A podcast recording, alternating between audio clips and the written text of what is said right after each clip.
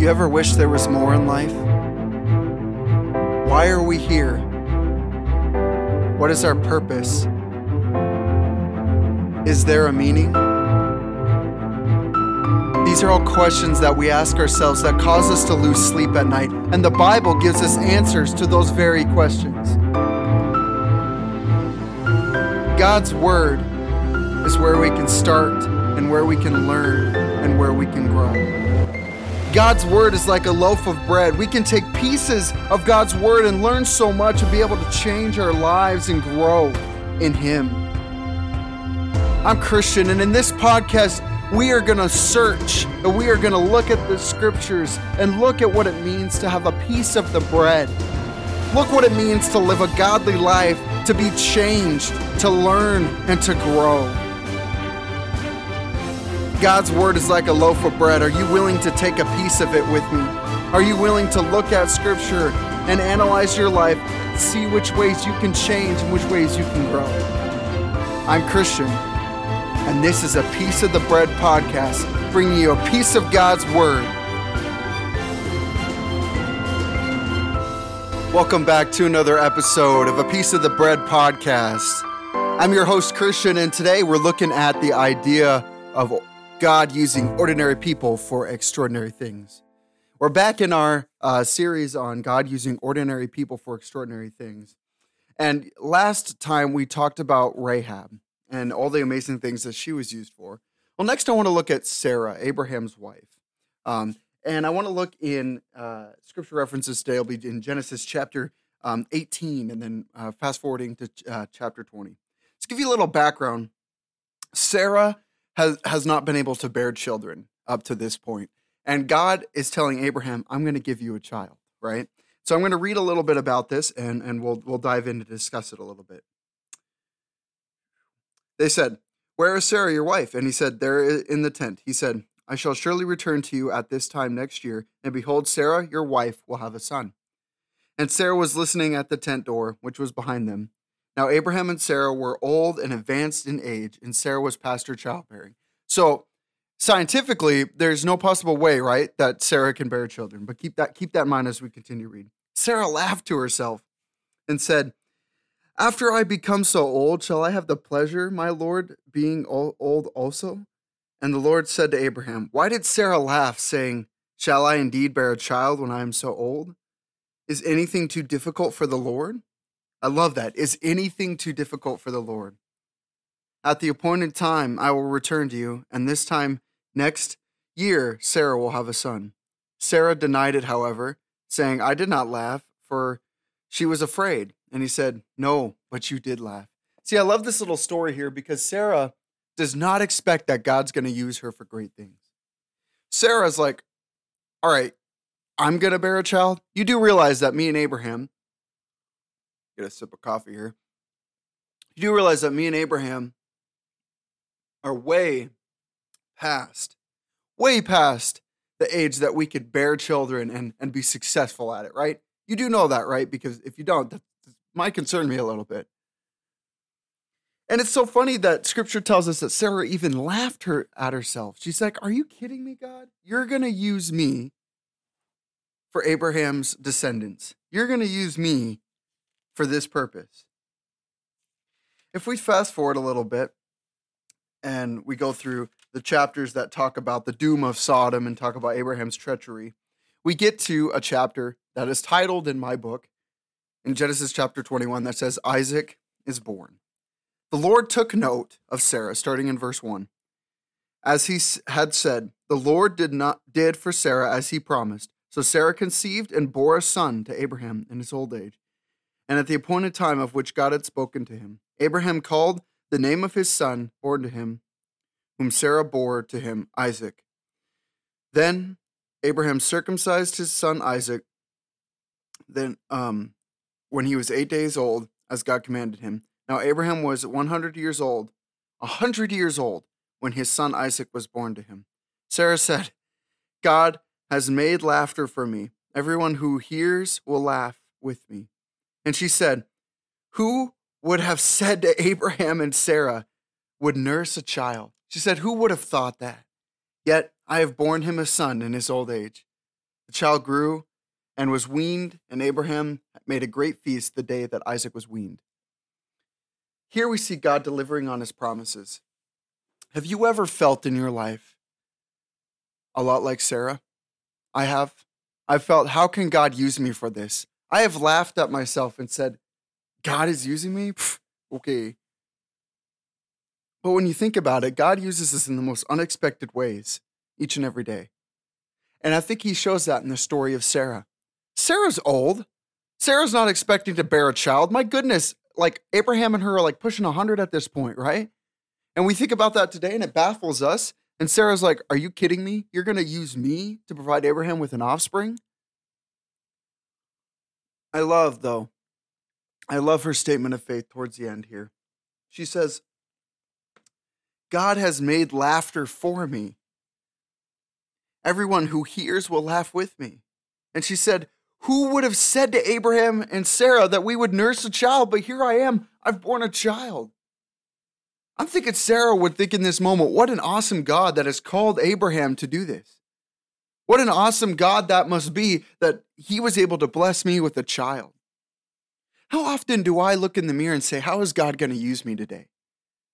How can I love Jesus and and share his his his word with people today? How's God going to use me? Sometimes I feel like we doubt the impact that we can have on people. I remember when I was younger, when I was in high school, a lot of people would consider me a crazy guy, right? I was weird. I went through the whole, you know, weird high school moment. But I look back at those moments and saw how they built me up to the person I am today. Well, what's interesting about those times in high school is I tried so hard to share Jesus. And I would come back from a youth rally and I'd be so on fire and I'd be ready to share everything. I remember one time I was coming back from the Billings Youth Rally, just had a great day with all my friends there, um, with a group that we call ourselves the Three Amigos, right? And I had I had just had so much fun with them. Um, I love those guys to death. And actually, one of those guys, um, that's one of my best friends from childhood, is going to join us on the show here Monday. But what I find is so awesome about it is that we were able to take something from the youth rallies and try to spread it. But the big thing was, I would get into school, and the first day back, I would hear someone curse to the teacher. I would hear someone um, denounce God or something like that. And instantly, and I mean just like that, everything that I pushed forward for sharing Jesus would go down the toilet because I got discouraged. A lot like Sarah, I doubted my ability to share Jesus with others because I got back in the world and I'm like, who's going to want to hear this? Right? I got back in the world and I'm like, who's going to want to hear this? Who's going to want to understand this? Who's going to want to grow from this? If they don't even want to like listen to me for like five seconds, and why, why would they want to listen to me now? Well, the more I grew up and the more I learned, especially coming back from like Yellowstone Bible Camp, coming back from from all these youth rallies, is that we can't wish to just be on a mountaintop. Let me explain. Took a drink of coffee, excuse me. When I would come back from from uh, Yellowstone Bible Camp, I would just love it. Who doesn't love spending an, a week at a Bible camp with all your friends up in the mountains, right? Like, that sounds like a fun time to me. But the thing that I loved more than anything was the fact that I got to see my friends, the fact that I got to be up there where I knew that there wasn't going to be cussing. There wasn't going to be things that went wrong. There wasn't going to be things that that brought me down like people denouncing God. There would be building up. There would be encouraging. But what I come to realize is that we can't want to live, we can't yearn to live just on a mountaintop. Yes, I would love to just be able to go up on a mountaintop and live by myself with God and my friends, right? But what's that what's that accomplishing? I think by doing that, by wishing these things, we're doubting ourselves, a lot like Sarah did. Sarah doubted herself because she was at an old age. She said, Yeah, right. She laughed at the face of God and said, Bro, you ain't giving me a child. You looking at how old I am? Like, are you kidding me? Bro, whatever, man, right? That's what she's saying. And sometimes I feel like when we come back from uh, retreats, when we come back from from Bible camps, when we come back from youth rallies, when when we're all charged for God, sometimes we say this to ourselves. We say, "Why do I even bother? These people aren't going to change." And it goes back to what I talked about in my last series that we need to be gentle with sharing Jesus. But in the same way, we got to trust that God knows what he's doing with us. Right? We got to trust that even in the midst of all the hard times that we go through, God's going to use us. You see, God keeps his promises. God keeps his promises. Sarah didn't think it was going to happen. Sarah had all the statistical odds against her medically, physically possible, her own barriers that she put up. Do we do that? Do we say when we're charged for God, how can God use me? See, guys, I want to encourage you guys, especially in 2020, that God is using us each and every day. I'm going to say a phrase that I heard, and I, I think it's perfect. You may be the only Bible that anyone ever reads. That's a lot of pressure on us, right? But it's so true. God uses us in the most unexpected ways. But what else is cool about it is that we need to know who we belong to and know that He's going to be able to use our bad for good and that He's going to be able to carry us. We are a lot like Sarah in the fact that God is using us as unexpected vessels to share His word. All throughout Scripture, we see characters that are unexpectedly doing things for God. Rahab was a good example um, um, last Wednesday or this last Wednesday when we talked about her, right? Odds stacked up against her, but she still continued to do the work of the Lord. Sarah, same thing. Yeah, she doubted herself, but God still came through and God still used her to further his kingdom, to further the bloodline of Israel, right? Amazing. That is amazing to me. And what I can't baffle my head around is how many times I doubt myself. When I was in high school, I used to suffer a lot from anxiety, and I still kind of do. It's it's it's thing that is ongoing, and I, I seriously will sit there and doubt myself on how good I am. How can God use me for this? But there's a phrase. There's a phrase that I love called God doesn't call the qualified, he qualifies the called. And why I think that is so cool is because God is using the unexpected for expected things. God is using the ordinary for extraordinary things. He does it here again with Sarah. Someone, even probably the world would write off to say, there ain't no way she's having a kid, and would doubt the power of God. So I want to encourage you guys in 2020, as we go through the rest of this season, and going on into 2021, as we look at how we can reach people, how we can share the message of Jesus, that we do it full heartedly. that we stop doubting ourselves and start trusting God. And yeah, there is going to be times we doubt ourselves. But that's why God sent Jesus, so that we can know and then we can have hope in Him. Well, this Monday, we are going to be discussing David his character and how he was another example of an ordinary person being used for extraordinary things. I'm changing the schedule. We are going to be posting every Monday, Wednesday, and Friday. I'm taking the Saturday off because it's my day off. And, you know, I, I could share content, but I feel like a Monday, Wednesday, Friday is probably a better uh, better way to share content. And so this Monday, we're going to have a guest with us. Uh, my good friend Austin Weber is going to be joining us.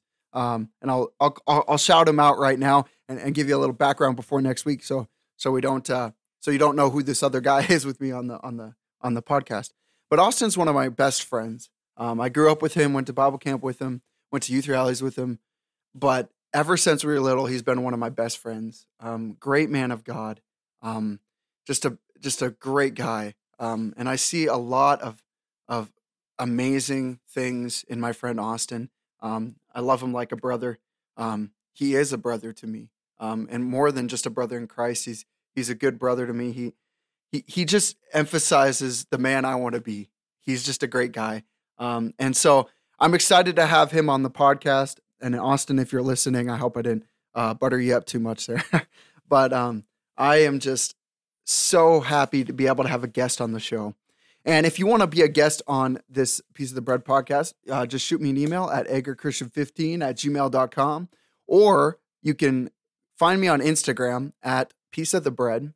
Um, and you can send me a uh, direct message there um, to saying you want to be on the show. But I'm really excited to have Austin on the show next week as we discuss David and, and how he became an unexpected person to do an expected thing, how he was an ordinary person who did an extraordinary. This has been another episode of the series God using ordinary people for extraordinary things. This has been a Piece of the Bread podcast. Thank you for listening. God bless. Have a wonderful day. Piece of the Bread podcast. Love God, share Jesus, live your mission.